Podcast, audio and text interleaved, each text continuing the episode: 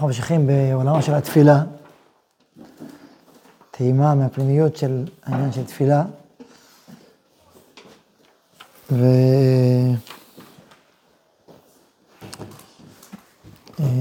ואנחנו נעסוק, בעצם פעם הקודמת עסקנו ב... בחבל תלוי בחבל, נימה בנימה, עד שמגיעים לשייכות לצער ולכאב, שאמרנו שכל, אמרנו שכל תפילה מתחילה מנקודת כאב, נקודת חוסר, כדי שהחוסר, כדי שהתפילה תהיה תפילת אמת, החוסר הזה צריך לפגוש אותך. משמעות של פגישה שלך את החוסר, זה אומר כאב. כאב זאת אומרת שיקוף באופן הרגשי של החוסר. אם יש חוסר ואתה לא כואב אותו, אז הוא לא פגש אותך, הוא חוסר חיצוני לך. אי אפשר להתפלל על חוסר שהוא חיצוני לך, כי זה לא תפילת אמת, זה תפילה חיצונית. מתי אתה באמת רוצה משהו? שחסר לך. ואז החוסר הזה, אתה חש את החוסר הזה, החוסר הזה יוצר כאב, ונקודת הכאב זה נקודת הנגיעה שלנו בתפילה. וביארנו שבעצם כאשר יש חוויית החוסר, כאשר יש חוויית, וממילא כאב, מתוך הרעיון, המהלך של חבל בחבל, נימה בנימה, מתוך, אנחנו מגיעים בעצם לחוויה של הצורך, הצורך בשינוי המציאות, בשפע שצריך לבוא לעולם, וטוב שצריך להופיע, ואנחנו מבטאים אותו דרך התפילה. אמ, עכשיו, לפי זה, בעצם הדרך להתחבר אפילו לתפילת שמונה עשרה למשל, זה לזהות בכל, בכל ברכה נקודת כאב אישית שלך, שאתה מרגיש, שאתה מרגיש אותה, שאתה יכול להרגיש אותה. השיבה שופטנו כאב הראשונה, אז אם כואב לך הנושא של המשפט, זה כאילו מכאיב לך, אתה אומר, מה, אתה, איך עשו את נתיב האבות סתם? איך פינו אנשים, איך עשו אפליה, איך, לא יודע, כואב לך משהו, אתה צריך לחפש את הכאב. העיתונאים יודעים לעשות את העבודה טוב. עיתונאות, היא מתרגמת את זה, ואומרת, אה, אה, כואב לך. אז אם אתה לא יודע, אם לא מספיק כואב לך, תקרא עיתון. מסופר על הרב, אבל לא בשבת. בשבת אני אצייר בשבת, לא כדאי לקרוא עיתונים בשבת, זה מצער. תמיד מצער. שחרר את זה, בדרך כלל מצער.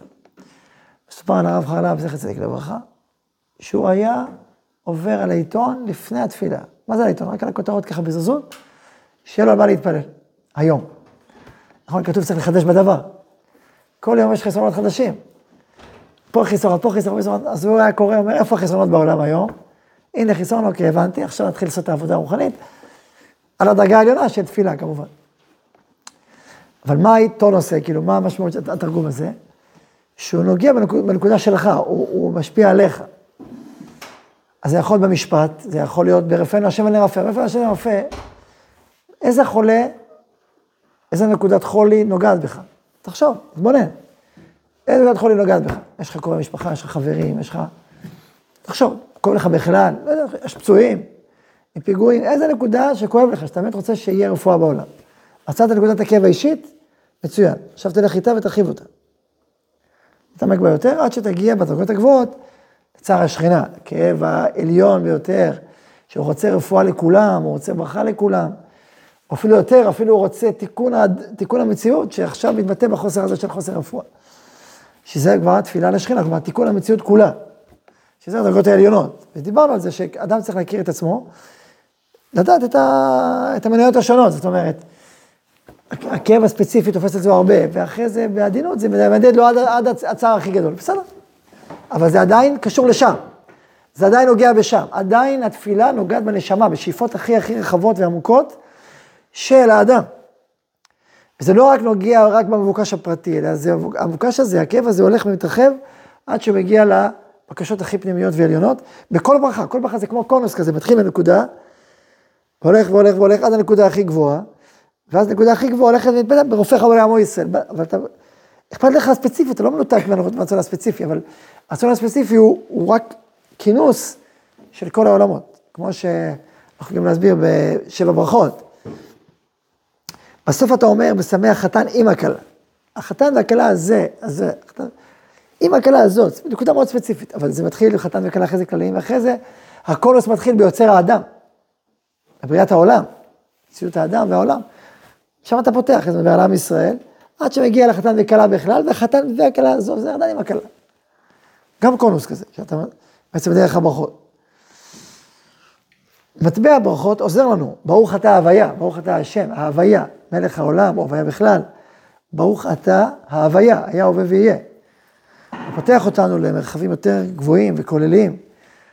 אתה מדבר עם בורא הכל, עם מהווה הכל.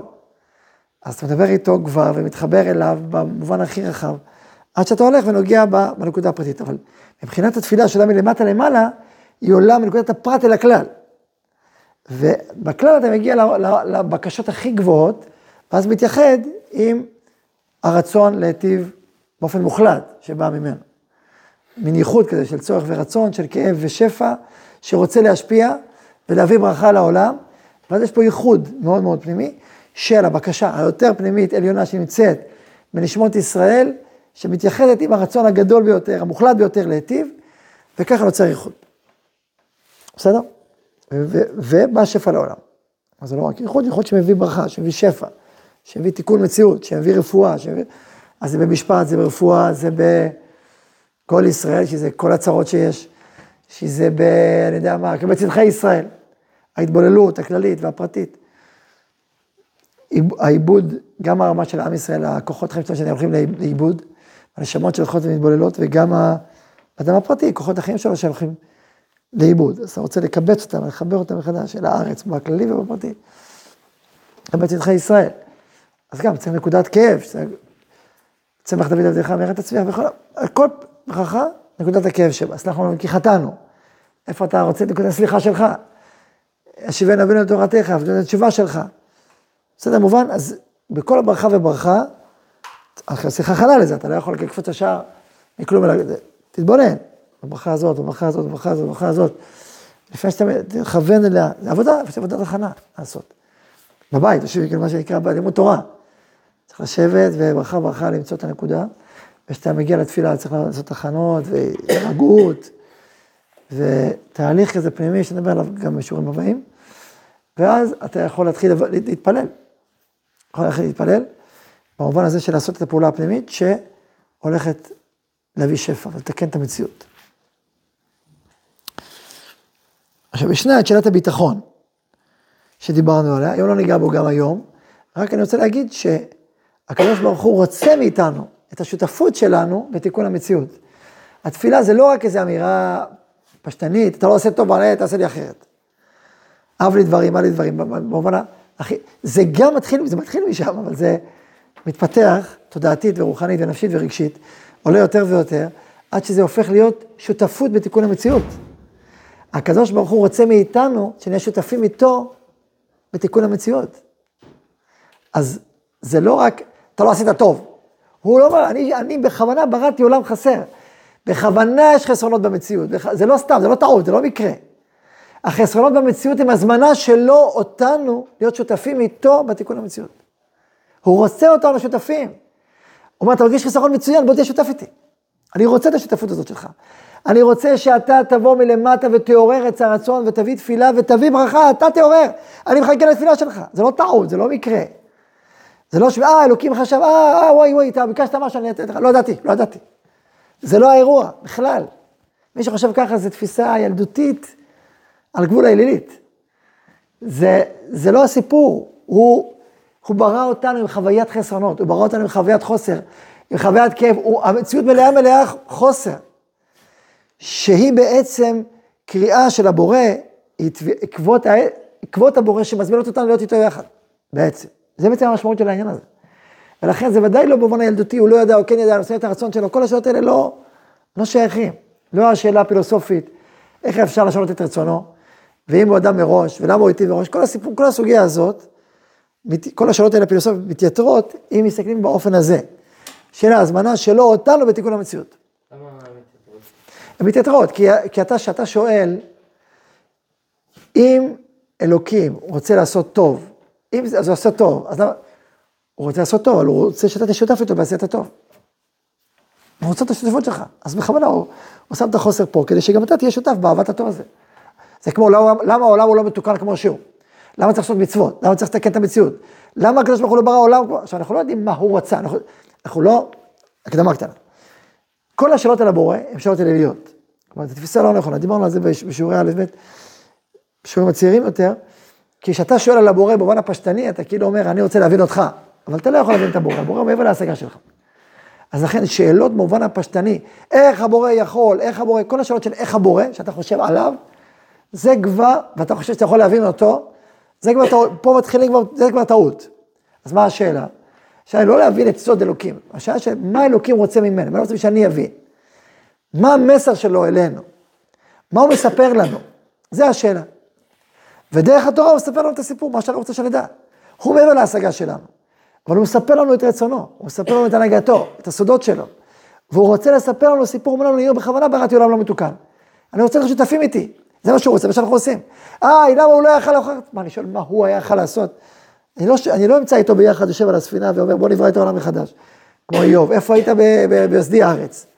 אתה ישבת וחגגת, אתה בראת את הקוסמוס, את היקומים, את הגלגלים, את הפוטוסינתזה, מי אנחנו בכלל? מה אנחנו יודעים על הבורא? הבורא באמת ההשגה שלנו. אבל השאלה שלנו זה לא עליו, השאלה שלנו זה מה הוא רוצה מאיתנו, מה הוא מצפה, מה המסר שלו עבורנו, מה אנחנו צריכים לעשות פה, מה אנחנו מבינים, אנחנו, לא מי הוא, מי הוא, זה מעבר להשגה שלנו. אלא מה הוא מספר לנו על החיים, איפה הוא רוצה אותנו במציאות, זה השאלה. ואז אנחנו שואלים, ריבונו של עולם, בראת חסרונות, למה? מה, מה אתה רוצה מהחסרונות האלה? זה כואב לנו, אתה רוצה להיטיב, סיפרת לנו שאתה רוצה את העולם טוב מאוד, אז איך בראת חסרונות? שוב, זה לא שאלה פילוסופית, זה שאלה מה אתה רוצה, תספר לנו. הוא אומר, אני אגיד לכם בדיוק מה אני רוצה, תורה שלמה נתן לנו, אני רוצה שאתם תתקנו את המציאות, אני רוצה אתכם שותפים, גם לקחת את החיטה ולעשות ממנה לחם, וגם להביא, לעשות מצוות, לתקן את השכינה, לתקן את העולם הזה, לברוא אותו, לעשות את העולם הזה מתוקן, אני רוצה, אני רוצה אותי איתכם, זה מה שאני רוצה. אוקיי, מעולה, אנחנו איתך. אתה רוצה להיות איתך? כן, בטח. טוב מאוד, עכשיו מה השאלה?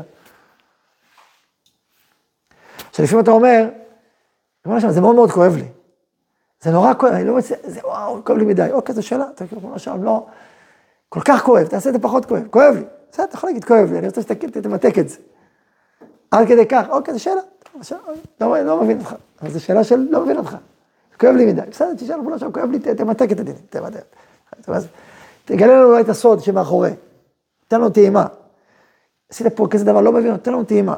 בסדר. או מה אתה רוצה מאיתנו בסיפור הזה. אוקיי.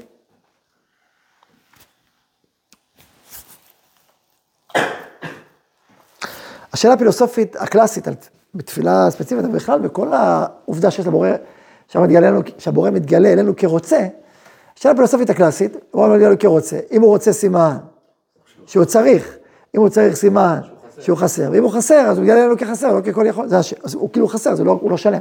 זה השאלה הפילוסופית. מה התשובה שלנו? התשובה שלנו, שהפילוסוף הוא גאוותן, כי הוא חושב שהוא מבין את אלוקים. הנחת יסוד שהוא שואל על אלוהים, זאת אומרת שהוא מבין את אלוהים. וזו הנחת יסוד שגויה. כי אדם בשר ודם, שהחשיבה שלו היא חשיבה חושית ביסודה, גם אם הוא חושב באופן מופשט, מופשטות בנויה על, על מרחבי חושים, על מרחב, על זמן, על אקסיומות, הנחות יסוד אנושיות, חושיות, חומריות. איך אתה יכול מהנחות יסוד אנושיות להתיימר, להבין מרחב שהוא מעבר אליך בכלל, מעבר להשגות שלך. אז לכן, חשיבה על אלוהים חשיבה גאוותנית, אלילית בדרך. אוקיי, אז מה, אז מה אתה רוצה? אני אשאל את השאלה מחדש. אל תשאל עליו. אה, אם הוא, תשאל, תגיד, אני חווה את אלוקים כרוצה. האם החוויה הזאת, זה אומר שאלוקים חסר, שהוא מתגלה לנו כחסר? התשובה היא לא. אלוקים מתגלה לנו כשלם. אז אם ככה, איך מתגלה לנו ככה? בצד שמתגלה לנו כחסר, יש פה סתירה. איך אנחנו, איך אנחנו יכולים לחוות את אותה, אה, אה, את, את הקשר עם אלוהים שהוא מעבר אלינו, אבל הוא מתגלה לנו כרוצה, אז איך, גם, וגם כ, כ, כבורא קול, כשלם, אז איך זה מסתדר לנו? זו השאלה. איך אנחנו מסוגלים להתחבר אליו או לקלוט אותו באופן הזה, זו השאלה. ואז מה תהיה התשובה? הוא מתגלה לנו כשלם. ואומר לנו, אני, אני מחפש, אני רוצה אתכם איתי, אני רוצה להיטיב לכם. אני רוצה שתהיו שותפים איתי. בשביל זה אני בורא את החוסר הזה. אני מתגלה אליכם כחסר, כדי שאתם, כמו שדיברנו בשבת, על התרומה. הקדוש ברוך הוא אומר, כביכול, אני חסר, הוא לא באמת חסר, אבל הוא, זה כמו אבא, שאומר לילד שלו, בוא תשטוף את הכלים, הוא לא יכול לשטוף, הוא יכול לשטוף. אז למה לא לשטוף? הוא רוצה שהוא ישטוף, הוא רוצה שהוא יהיה שותף. אז הוא חסר או לא חסר? הוא לא חסר, הפוך. הוא כל כך, מת... השלמות שלו מתגלה אלינו בזה שהוא מזמין אותנו להיות יחד איתו. זה לא יותר שלמות. בתפיסה שלנו. עכשיו, אני לא מבין אותו, מעבר להשגה שלנו, אבל כשהוא מתגלה לנו כחסר, זה לא מתגלה לנו כחסר במובן הפחות הפוך, במובן המלא, לא במובן הפשטני של חוסר, במובן העמוק של חוסר, שהוא, במובן ה, שהוא בעצם רוצה להישאר שותף איתנו, לכן אני אומר כביכול חוסר. כי להגיד חוסר זה יכול להיות אצלנו באופן כאילו מוחלט, וזו טעות, זה לא מוחלט, אלא הוא מתגלה אלינו כחסר, כדי להביא אותנו לפעול וליצור, ולהזמין אותנו להיות שותפים ביצירת הטוב הגדול. לחלוק בטובו לבריאותם. זה, זה ההסבר שלנו. וזה מחבר אותנו פנימה, וזהו. כי גם השאלה היא לא שאלה עליו, היא שאלה איך זה מתחבר, איך אנחנו מסוגלים להתחבר איתך, מה, מה זה אומר לנו הסיפור, וזו התשובה. הוא מתגלה לנו כרוצה. זה לא מובן, אני בכל מקרה לא מנסה להבין אותו.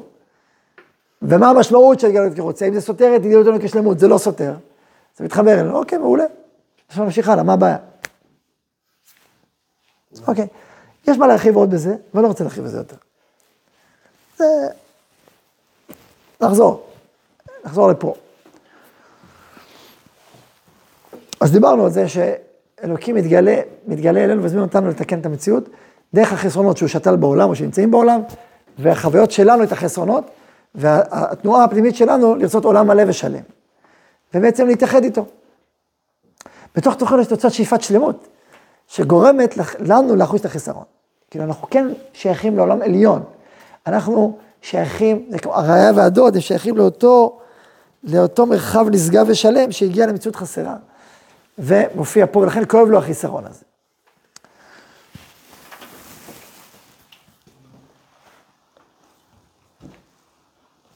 אז אם הייתי שואל אתכם, בדימוי, איזה דימוי הייתי נותן לזה שאלוקים מזמין אותנו להיות שותפים איתו בתיקון המציאות?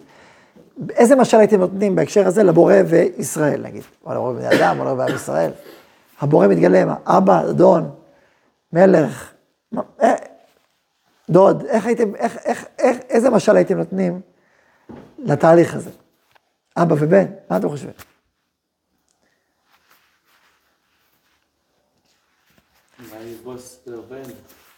איש ואישה במובן של פעם יותר. אוקיי. באמת, באמת, המש... יש, כל המשלים אפשר לתת פה, גם דוד וראיה, נדבר על זה, אני אסביר אותה, שבונים בית. עכשיו בונים בית, ולכן יש, יש צורך, צרכים כאלה וכאלה בשביל, בשביל, בשביל תיקון הבית. אז יכול... בקשות, בקשות, בקשות שבתוך תוכם בסוף הן בקשות של איחוד. אפשר לדבר על אה, מלך ו- ועבדים, או בוס וחיילים, או מפקד וחיילים, או שותפים. אחות אחי ורעי, כמו אחים, כמו שותפים. תאמתי, תאומתי, כאילו יחד איתי. יש כמה גוונים. אה, על כל פנים, במושג מאוד שותפים איתי, אז יש פה בעצם הזמנה ל- ליחד, לייחוד. אני רוצה לכם, להקריא לכם דברי רבי נחמן, זכר צדיק לברכה, שתראו איך הוא איך הוא, אה, איזה שאלה הוא מעלה, כתוצאה מההתפתחות הרוחנית שאדם קולט שהצער הפרטי הזה, הוא לא רק צער פרטי, הוא שייך לצער הרבה יותר עמוק, לחוסר הרבה יותר גדול, לכאב יותר פנימי. זה לא משהו פשטני חיצוני, זה משהו הרבה יותר פנימי, יש פה חוסר מאוד יסודי. מה, מה זה עלול לגרום, ואיך הוא פותר את זה. תראו את זה, אני קורא לכם. זה רבי נחמן בתורה פ"ט. הכותרת של התורה, ותחסרהו מעט מאלוהים. ותחסרהו מעט מאלוהים. כתוב פה לשון החברים. ותחסרהו מעט מאלוהים וכבוד והדר תעטרהו. כי זה ביטוי למה? לגדלות האדם. תחסרהו מעט מאלוקים, וכבוד תעטרהו. תשתהו מעשה ידיך, הכל שתה תחת רגליו, נכון? הנה ידוע, כי כל מה שחסר לאדם, הן ברוחני, הן בגשמי, החיסרון הוא והשכינה, נקודה. זה בבעל שם טוב לפני, אבל זה ביארנו, נכון? לפי, לפי דלות השגתנו. הן בגשמי, הן ברוחני. שהוא בחינת אלוקים. השכינה בחינת אלוקים, אחד הכינויים של השכינה. וזהו, ותחסרהו, בוודאי, מעט מאלוקים. היינו החיסרון, בוודאי מאלוקים. היינו בהשכינה. ותחסרהו מעט מאלוקים. כלומר, החיסרון, כאילו, נתת לו חיסרון קצת מהחיסרון של אלוקים. של השכינה, ככה. מעניין.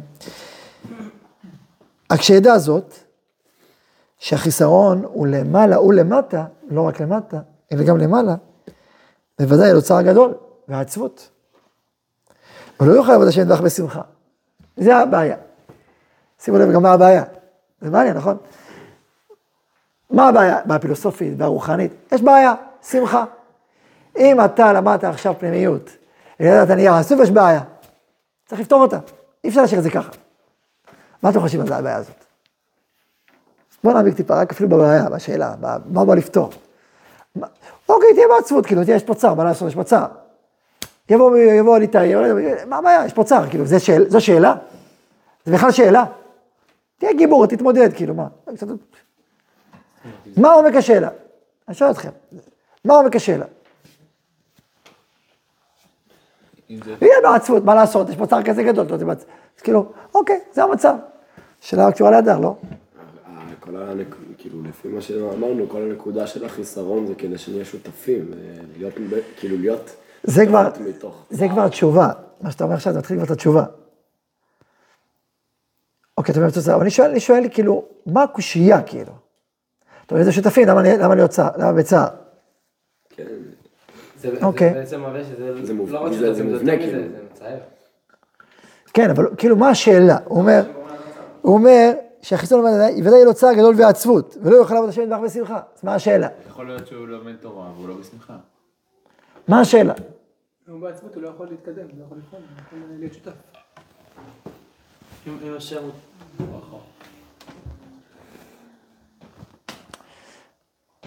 לא, אתה, אתה אומר שהשאלה היא פרקטית, בסוף הוא לא יצליח, כאילו. אדם בעצבות בסוף לא יוכל למלא את תעודתו. חייל צריך שיהיה לכת, צריך אנרגיה. צריך אנרגיה, ואם הוא יעצוב, לא, לא אנרגיה. זה גם נכון, זה גם נכון. אבל זה מספק אותך השאלה, כאילו, כאילו זה זווית אחת. איזה עוד זוויות? זווית נכונה, נכונה. איזה עוד זוויות? אני פעם אמרתי על זה שצריך חילול השם. אמרתי, צדיק עצור, הוא מחלל את השם. אה, זה קצת חריף, אה? אני לא רוצה ככה לקטרג. אבל צדיק עצור יוצא חילול השם במידה מסוימת. למה? כי אנשים מסתכלים ואומרים, אה, הוא רוצה, אני לא רוצה. נכון? הרי מה זה, קידוש השם? שהבריות אומרות, כמה תקונות לך, רוצה להיות כמוהו. אז זה קידוש השם. אבל אם הצדיק הוא כולו אפוף בעצבות, אדם בריא לא רוצה להיות, לא רוצה להיות עצוב, נכון? ואם הוא, רואה, ואם הוא חושב שצדקות ועצבות הם כרוכים זה בזה, אז מה יוצא מזה? זה חילול השם, אתה לא רוצה להיות עצוב, וככה כל, כל הצדיקים עצובים, אני לא רוצה. אז לכן יש קידוש השם, זה הציר הזה, כן. חוברת השמחה שכתבנו, הכנסנו גם את האמירה הזאת. יותר עמוק מזה, גם חינוך, כתבנו את זה גם שם. תועלת בערך השמחה, בפרק על ערך השמחה כתבנו שגם חינוכית, לחיות באווירה של עצבות, אדם בריא בורח מזה. כיוון שהוא בורח מעצבות, אז אם אדם חי במשפחה שיש בה עצבות, או בישיבה שיש בה עצבות, וזה חלק כאילו אינטגרלי מהזה, אז הוא באופן פנימי, הוא לא רוצה להיות שם. וגם אם הוא שם, על כורחו, בכל מיני סיבות, בתוך תוכו יש לו התנגדות. ואז בסופו של יום, הוא לא ירצה להמשיך הלאה את, ה, את התהליך הזה. הוא, אז הוא יתרחק. אז לכן גם חינוכית, זה חיסרון גדול חינוכית. יש לרב מאמר, הרב קוק, זה מאמר שנקרא עונג והשמחה. הוא מסביר שאדם בריא רוצה שמחה, ואדם חפץ חיים, אדם שלא שמחה, אז הוא בורח. זה בזירונים, לא בזירונים, בעדר העיקר. זה מאמרים שהוא כתב ליישוב הישן. יש מאמרים שם שהוא כתב ליישוב החדש, בעבודת אלוקים, דעת אלוקים. אה, ויש מאמרים שהוא כתב מול ליישוב הישן, איך להתעורר, הפחד, העונג והשמחה. כל מאורות הגלות האלה, צריך להשתחרר מהם בארץ ישראל. אז הוא אומר, העונג והשמחה, כאילו מה, צריך לראות השם, עצבות אה, וכל מראים טיפשים יזוזו מפה, ינוסו, ונסו- יגון והנחה. אז, אז אני חוזר רגע לשאלה, האם יש עוד, כאילו, אני בא לפתח את השאלה, אולי הרבה שמחה, נו בסדר, אז בסדר, מה לעשות, שזאת האמת, אז כאילו, זו השאלה שלי, אז ענינו חלק מהתשובות, מה עוד? כאילו, מה עומק השאלה?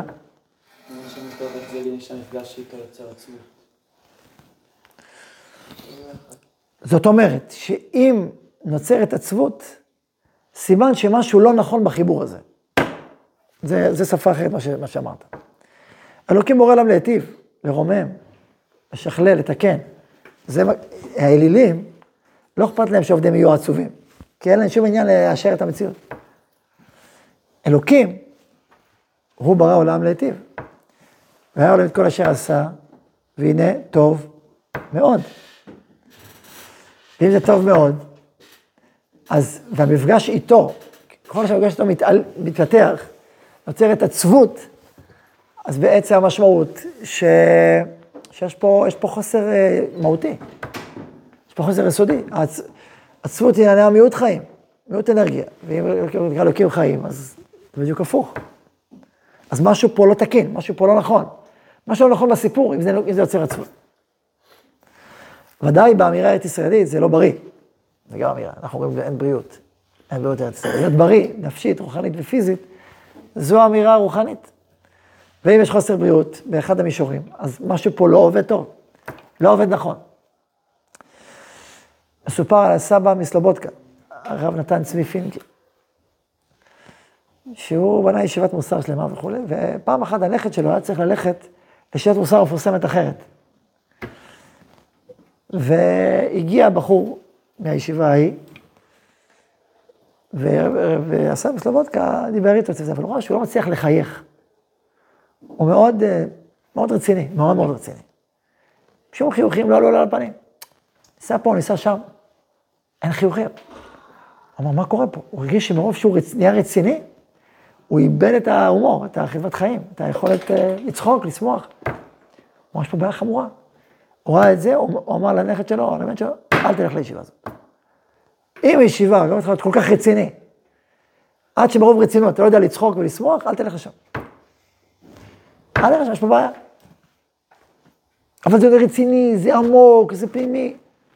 אם רציני ועמוק ופנימי בסוף גורם לחוסר שמחה וחוסר צחוק, אל תלך לשם. מי אמר את זה? סתם מסלובודקה. בעולם ישיבת המוסר. אני מדבר עלינו בדורנו, זה פשיטה, אתה יודע, הרב קוק ודאי שצריך להגיד ככה. נכון? ודאי בחודש אדר. אבל גם בקשר לחודש אדר. אז אוקיי, אז לכן יש פה שאלה קשה מאוד. כי מצד שני, הכאב הוא כאב עמוק, אתה לא יכול, זה, אתה לא, זה לא צחוק. אתה לא שמח בצורה מילדות, מילדות, מילדות אבינו במובן שאתה יכול את העולם באופן מאוד מאוד שטחי.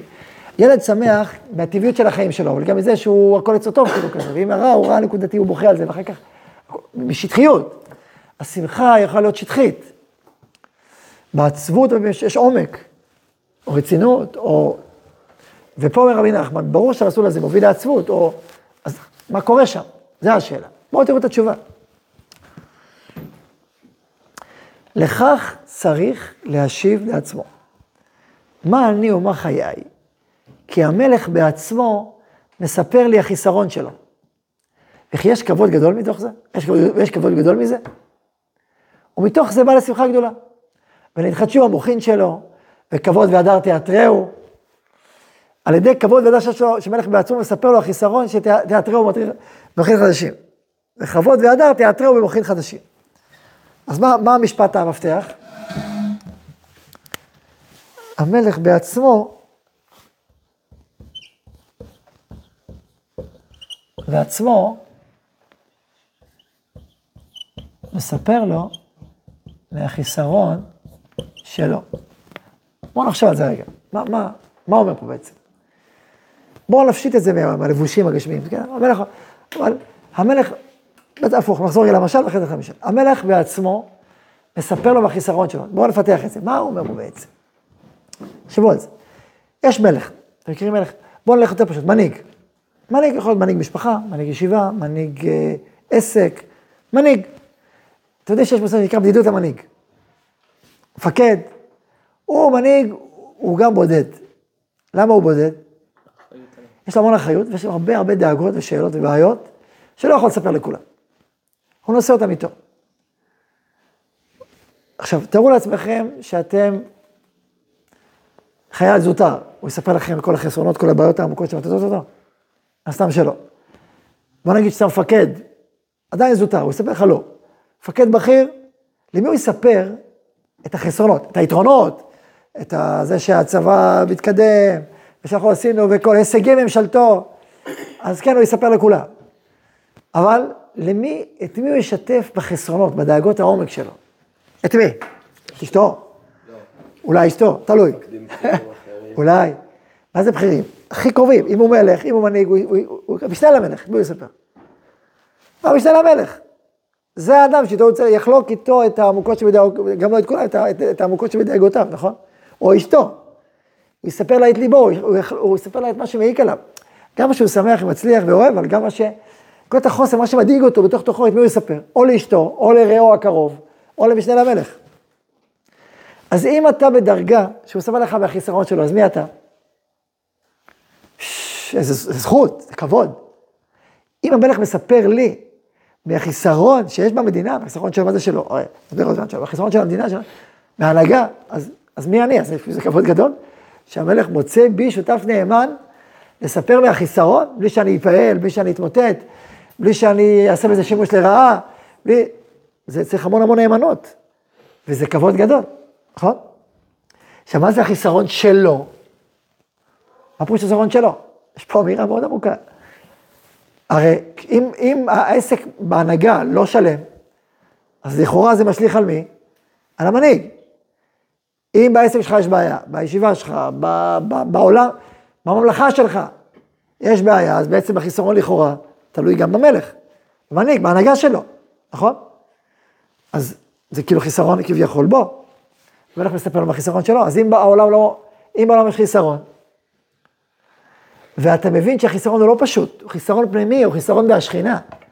כאילו באלוקים, חיסרון מאוד מאוד פנימי. אז בעצם מה גילית? אם אתה הבנת שזה לא רק חיסרון פשוט, זה לא חיסרון כי אחרון החיילים לא עשה את מלאכתו, כי הש"ג נאשם בשמירה. לא. הרי כשאנחנו אומרים שהצער הוא צער השכינה בעצם אנחנו אומרים, יש פה חיסרון מאוד מאוד פנימי, נכון? יש חיסרון מאוד פנימי, מה זה אומר? שזה משהו יותר עמוק, מסתם חיסרון פשוט, של הש"ג. זה כביכול חיסרון בהנהגה, חיסרון שלו כביכול. חיסרון בהשכינה. אז כשאתה רואה את זה, את החיסרון בהשכינה, אז אתה יכול ליפול לעצות בכלל. מצד שני, מה אתה יכול להבין? שמה יש פה? כבוד גדול. אומר לעצמו, מי אני ומה חיי? כי המלך בעצמו מספר שאתה חש ואתה מסוגל לקלוט חיסרון ברמה הזאת, הפנימית של חיסרון בהשכינה, בעצם, בעצם, בעצם, זה אומר שאתה רע המלך, שאתה שותף מאוד פנימי למלך. אתה כנראה רעייתו של המלך, שיכולה להבין את עומק הצער. כי אנשים פשוטים מבינים חיסרון פשוט, הם לא מבינים את עומק החיסרון. מי מבין את עומק החיסרון? רק מי שיש לו שאיפות כל כך עמוקות וכל כך פנימיות וכל כך נאצלות, שיש לו איזה בת קול לעומק החיסרון. בת קול, קצת. ככל שאדם גדול יותר ופנימי יותר, והשאיפות שלו יותר מפותחות, והפנימיות שלו יותר מפותחת, והוא מהדהד את הנשמה הפנימית שלו, ואת השאיפות הכי הכי גבוהות ונאצלות ורחבות, והוא חש את החיסרון ואת הכאב, בעצם הוא יותר ויותר מתקרב אל המלך. יותר ויותר להבין שהחיסרון, לקלוט שהחיסרון הוא בהשכינה, כאילו. עכשיו, מצד אחד הוא נהיה יותר, הצער יותר עמוק ונוקב, מצד שני, איזה כבוד זה, איזה הדר זה, איזה... ובעצם מה טמון בפנים? בוא תהיה שותף איתי בתיקון, ב, בשינוי המציאות. אני מספר לך, בוא, אני מזמין אותך. מספר לך כדי שתהיה שותף איתי, שתתפלל איתי, ש... בשביל זה אני מספר לך את הסיפור, לא שאני לא יכול, אני מזמין אותך, כן? אז המשל הזה מספר לנו על אינטימיות מאוד עמוקה, על קרבה מאוד גדולה, על כבוד גדול, מסביר על החיסרון שלו. ולכן ותחסרו מעט מאלוקים, אבל תבין שבכבוד והדר תיאטרהו. יש פה כבוד והדר, ותיאטרהו, הוא בעצם מזמין אותך, הרי הוא מלך, הוא כל יכול, הוא לא צריך אותך, כי באופן הפשטני. אז מה מה הוא מזמין אותך? שתהיה שותף איתו, ותמשיך אתה את השפע החדש שצריך לבוא לעולם. עכשיו יש פה עוד אמירה, כן, תשימו לב לעוד אמירה. זה כבר אמירה קצת, אני לא יודע, אולי קצת מתוחכמת טיפה, אבל לפעמים צריך לבוא שפע לעולם. אבל מה לעשות שהשפע, הקדוש ברוך הוא יצר את המציאות שדרך התפילה, איפה שזה צריך לבוא, דרך החיסרון, את החיסרון, אז הוא זורח חסרונות, מצמיח תפילות, תפילות עומק, ואז בא השפע לעולם. זה חסרונה. כן, כן. אז זה עוד, זה שלב, הוספתי עוד שלב, כאילו, בסדר, בוא נניח אותו רגע, קפצתי קצת.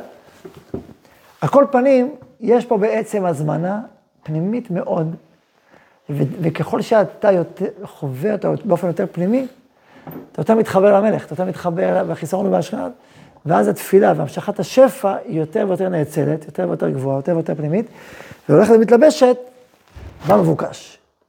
כלומר, מתחילה ממבוקש, מחוסר, מצורך, מכאב, הולכת ומתפתחת ומתעדנת. ומתעלה, לרב איזה מקום מתרחנת, נהיית רוחנית יותר, אצילית יותר, ועולה ועולה ועולה, עד שהיא בקשה של השכינה, או חלק מצער השכינה, ואז מגיע שפע וייחוד מאוד מאוד נאצל וגבוה, וזה הולך ויורד, לאט לאט לאט לאט, לכל השפע, עד שמגיע לשפע הרפואה, עד שמגיע לחולה הזה. עכשיו, יכול להיות שמכל מיני סיבות, לחולה הזה לא יגיע. הוא יגיע באופן אחר. כי באמת באמת, טוב לו ש... שזה יישאר. אבל עדיין שפע עצום הבאת לעולם. ולחולים גם. אולי חולים אחרים, אולי חולה הזה בהקשר אחר, אולי בהקשרים אחרים, אבל הבאת שפע לעולם. זה נקרא, עכשיו אני מוסיף עוד משהו, שתפילה לא חוזרת ריקה. מפה אנחנו לומדים עוד יסוד. תפילה אמרנו לא חוזרת, אומרים לא חוזרת ריקה, נכון? אדם מתפלל ולא נענה, אז למה התפללתי? איפה הלכו התפילות? נכון, מכיר את השאלה, לאיפה הלכו התפילות? וזו שאלה מאוד גדולה, כאשר אדם רוצה חולה שיבריא, חולה זה פתאום הוא נפטר, פתאום זה, פתאום שם, יש כאב מאוד גדול, נכון? זו אכזבה מאוד גדולה. לאיפה כל התפילות האלה? מה, מה עם כל התפילות? מה, לא כאילו שומע תפילה? נכון, זה השאלה. אתה אומר, ברוך אתה, השם שומע תפילה. אבל הוא לא שמע את התפילה. נכון? זו שאלה. אז לכן, קודם כל, בפשט, אני אספר כמו שהרב עובדיה, אחרי הגירוש, אחרי הגירוש, כן, אז הוא אמר, התפללנו, התפללנו שלא יהיה את הגירוש ולא נעננו. התפלל ולא נענה. יש משהו נורא פשוט באמירה הזאת, התפלל ולא נענה. התפלל ולא זכינו לענות. יש פשט, הפשט בעולם קיים. ויש לו מקום בעולם, ויש לו עניין. התפלל ולא זכינו לענות, או בלשון של אבא של נחשון וקסמן, השם ייקום דמו. אתה יודע מי זה נחשון וקסמן? אז שהוא נרצח שם ברמת, כלומר, מי, מי היה שבוי? נחשון עצמו. והיה תפילות אדירות בכותל, 80 אלף איש, ואז כל הארץ התפללה, זה היה כמה ימים. ולא רק שהוא לא ניצל, גם, ה, גם הניר פורז היה, גם המטכ"ל, זה המטכ"ל שבאו לשחרר, מת, הנפט... מת המשחרר, וגם הוא מת. ואז שאלו את אבא של נחשון ורסה, מה אתה אומר על זה? כולם התפללו. מה, התפילות לא עוזרות? אמר לו, אבא לפעמים אומר לא. ככה אמר. נראה מאוד מאוד חזקה, מאוד עמוקה, מאוד. שמעת אתכם? לא, זה לא טוב. ואמר, אמרתי, זה לא טוב, גם הוא אבא ואחרי זה לא טוב. אמר לו. אז כל זה, זה רובד אחד. אמיתי, יש לו מקום. האם זה הרובד היחידי? לא. אומרים לנו המקובלים, שאין תפילה שהולכת ריקה, בלשון של שערי בעל שערי אורה, הוא אומר, יש מקום שנקרא אוצרות צפון, ככה קוראים, אוצרות צפון, ושם כאילו גנוזים התפילות, הברכות של התפילות. כלומר, התפילה מעוררת שפע, והשפע מגיע ונעצר באוצרות צפון, צפון לשון צפון. כלומר, זה אוצר שהוא צפון, מי שעייף שיקום. תעמדו. שעייף. אנחנו, זה דרכנו. נעמוד, זה איפה נעמוד. אוצרות צפון, היינו אוצרות, זה משהו שהוא צפון. כלומר, יש אוצר, רק לא נכון להביא אותו עכשיו באופן הזה, כי יבזבזו אותו, כי עשו אותו לא נכון, כי ככה, זה לא ישרת את הטוב העולמי והלאומי והאישי, ולכן האוצר קיים, הוא צפון, עומד וצפון. מה עושים איתו? בש... בהקשר, בהקשרים אחרים, בשעת רצון, משתמשים בו, ומתקנים איתו את המציאות. וזה קרוי על שם מי שהביא אותו. רק לא תמיד באופן שחשבת, בצורה שחשבת, בהקשר שחשבת. אלא בצורות אחרות, בהקשרים אחרים. ולפעמים אדם זוכר, ואפילו יכול, או שמספרים לו משמיים, או בכל מיני צורות, הנה התפילה שלך עזרה לזה, לא לזה, לזה. יכול, יש דבר כזה. לפעמים לא, לפעמים כן, יש הרבה דברים. על כל פנים, התפילה לא חוזרת ערכה, במיוחד, כי, כי התפילה היא עוררה שפע גדול, היא עוררה ברכה גדולה. הברכה הזאת באה. ליהודי הפלוני הזה, לזה, זה לא בא, אז מה? אבל זה פעל, זה פעל במציאות. המציאות תוקנה בעקבות זה יותר ויותר, הגיע טוב לעולם יותר ויותר. כל תפילת אמת פעל במציאות. אין תפילה שלא פועלת.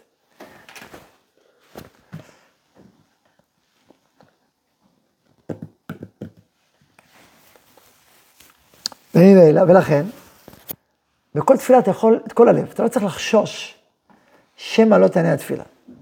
היא, היא בטוח תפעל, תפילת אמת היא תפעל. אין דבר כזה תפילה ששווה ריקם. כי אתה שומע תפילת כל פה. ברוך אתה השם, שומע תפילה.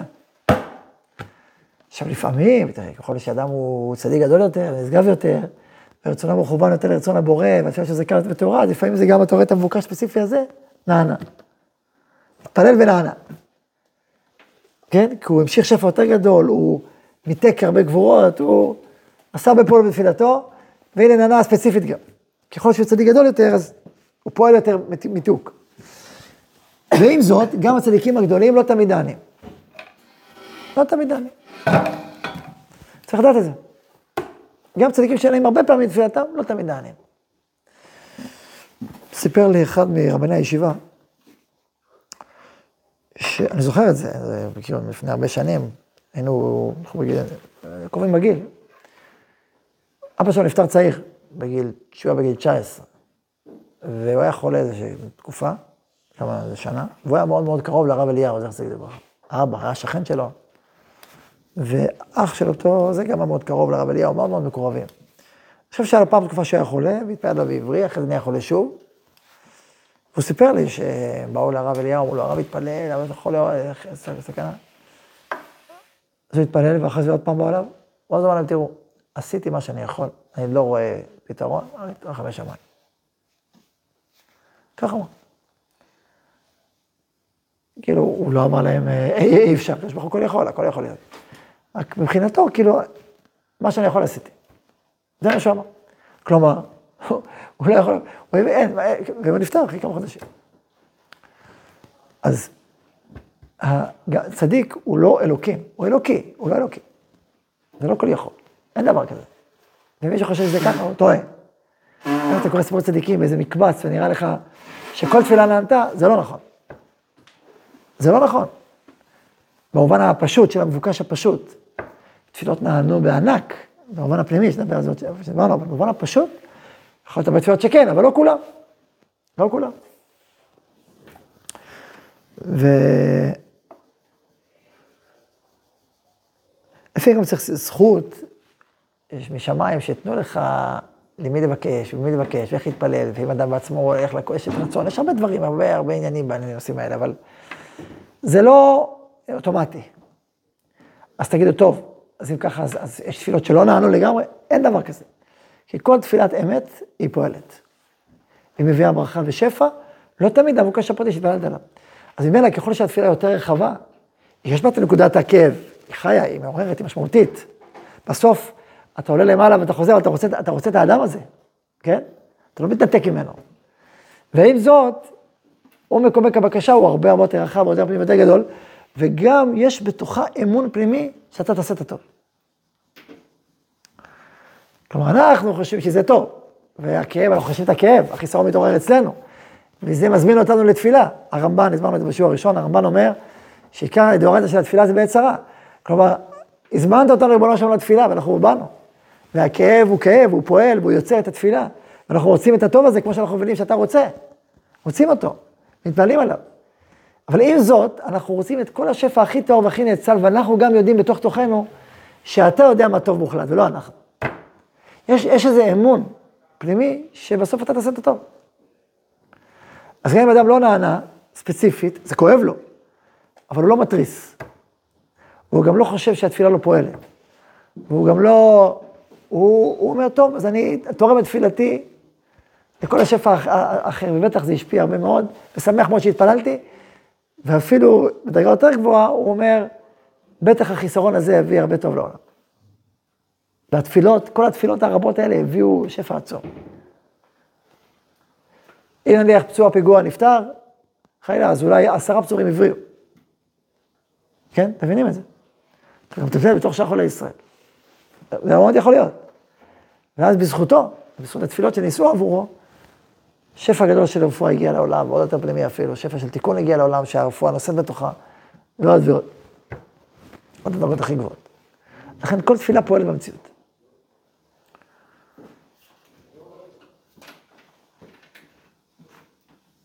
טוב.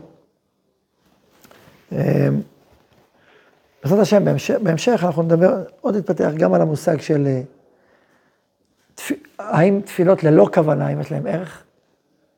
שזו שאלה גדולה. לצערנו, אנחנו, אין לנו לא מעט תפילות, אם נאסוף את כל התפילות, שבלי כוונה, לא... כוונות אחרות, אז זה שאלות, שאלות, זה שאלה אחת. ו... וזה קשור לכל המושג של, אני קורא לזה תקשורת בין התפילות. תקשורת בין התפילות זה נושא, זה נושא פנימי, גם כן. ואוקיי, תזכירו לי זה, אני אומר את זה שתזכירו לי לדבר בסוגיות האלה. של תקשורת בין תפילות, זה קשור לאיילת השחר. המנצח על איילת השחר של אסתר, אבל אני חושב, זה, זה, נגיד על זה משהו טוב, כבר הגיע הזמן. רק נגיד שהיו תפילות עצומות מאוד בפורים. פורים זה חג של תפילה. תפילות מאוד עצומות, תקראו בגלל אסתר. שלושה ימים, צומו עליי, ואל תאכלו, ואל תשלו, שלושת ימים. גם ויזעק דקה גדולה אמרה, והיו תפילות, ויש שם מדרשים, את הנוסח של התפילות של מרדכי, את הנוסח של אסתר. אז מי שרוצה קצת להתעמק בסודות התפילה של פורים, יעיין במדרשים, בנוסחים של התפילות, של מרדכי ושל אסתר. איך הם התפללו, ואיך אפשר לפתוח את הערוץ הזה של התפילה. ואנחנו כולנו בתענית אסתר פותחים בתפילות. לפני פורים אנחנו בתפילות, בתשובות, בזעקות. תחשבו על זה, שכל פורים מתחיל בתענית אסתר. היינו מתחילים קודם כל מפתיחת שערי התפילה והתשובה, ואז מגיע השפע של פורים. אבל השפע לא בא ישירות, הוא בא דרך, באמצעות התפילות. יש תענית אסתר, זה חידוש בפורים, כי היה לנו תענית חנוכה. אבל בפורים יש לנו תענית אסתר. חלק מאותה תפילה שלושה ימים, לילה ביום, הבחינה הזאת נמצאת בפורים, והיא מיוחדת בפורים.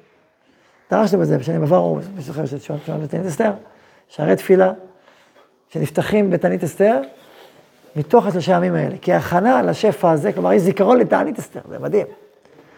אז לעולמות התפילה שצריך לעורר בתענית אסתר, צריך להתעמק ולבוא כדי להביא שפע מיוחד שפורים מביא בכנפיו.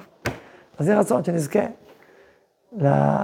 לתפילות של תענית אסתר ולשפע, האור, הברכה העצומה שמתעורר בתוך התפילות ושפע האורות של פורים שבאים בפורים. אז יהיה רצון שנזכה לתפילות גדולות ולברכות וישועות גדולות. לכן יהי רצון, נאמר.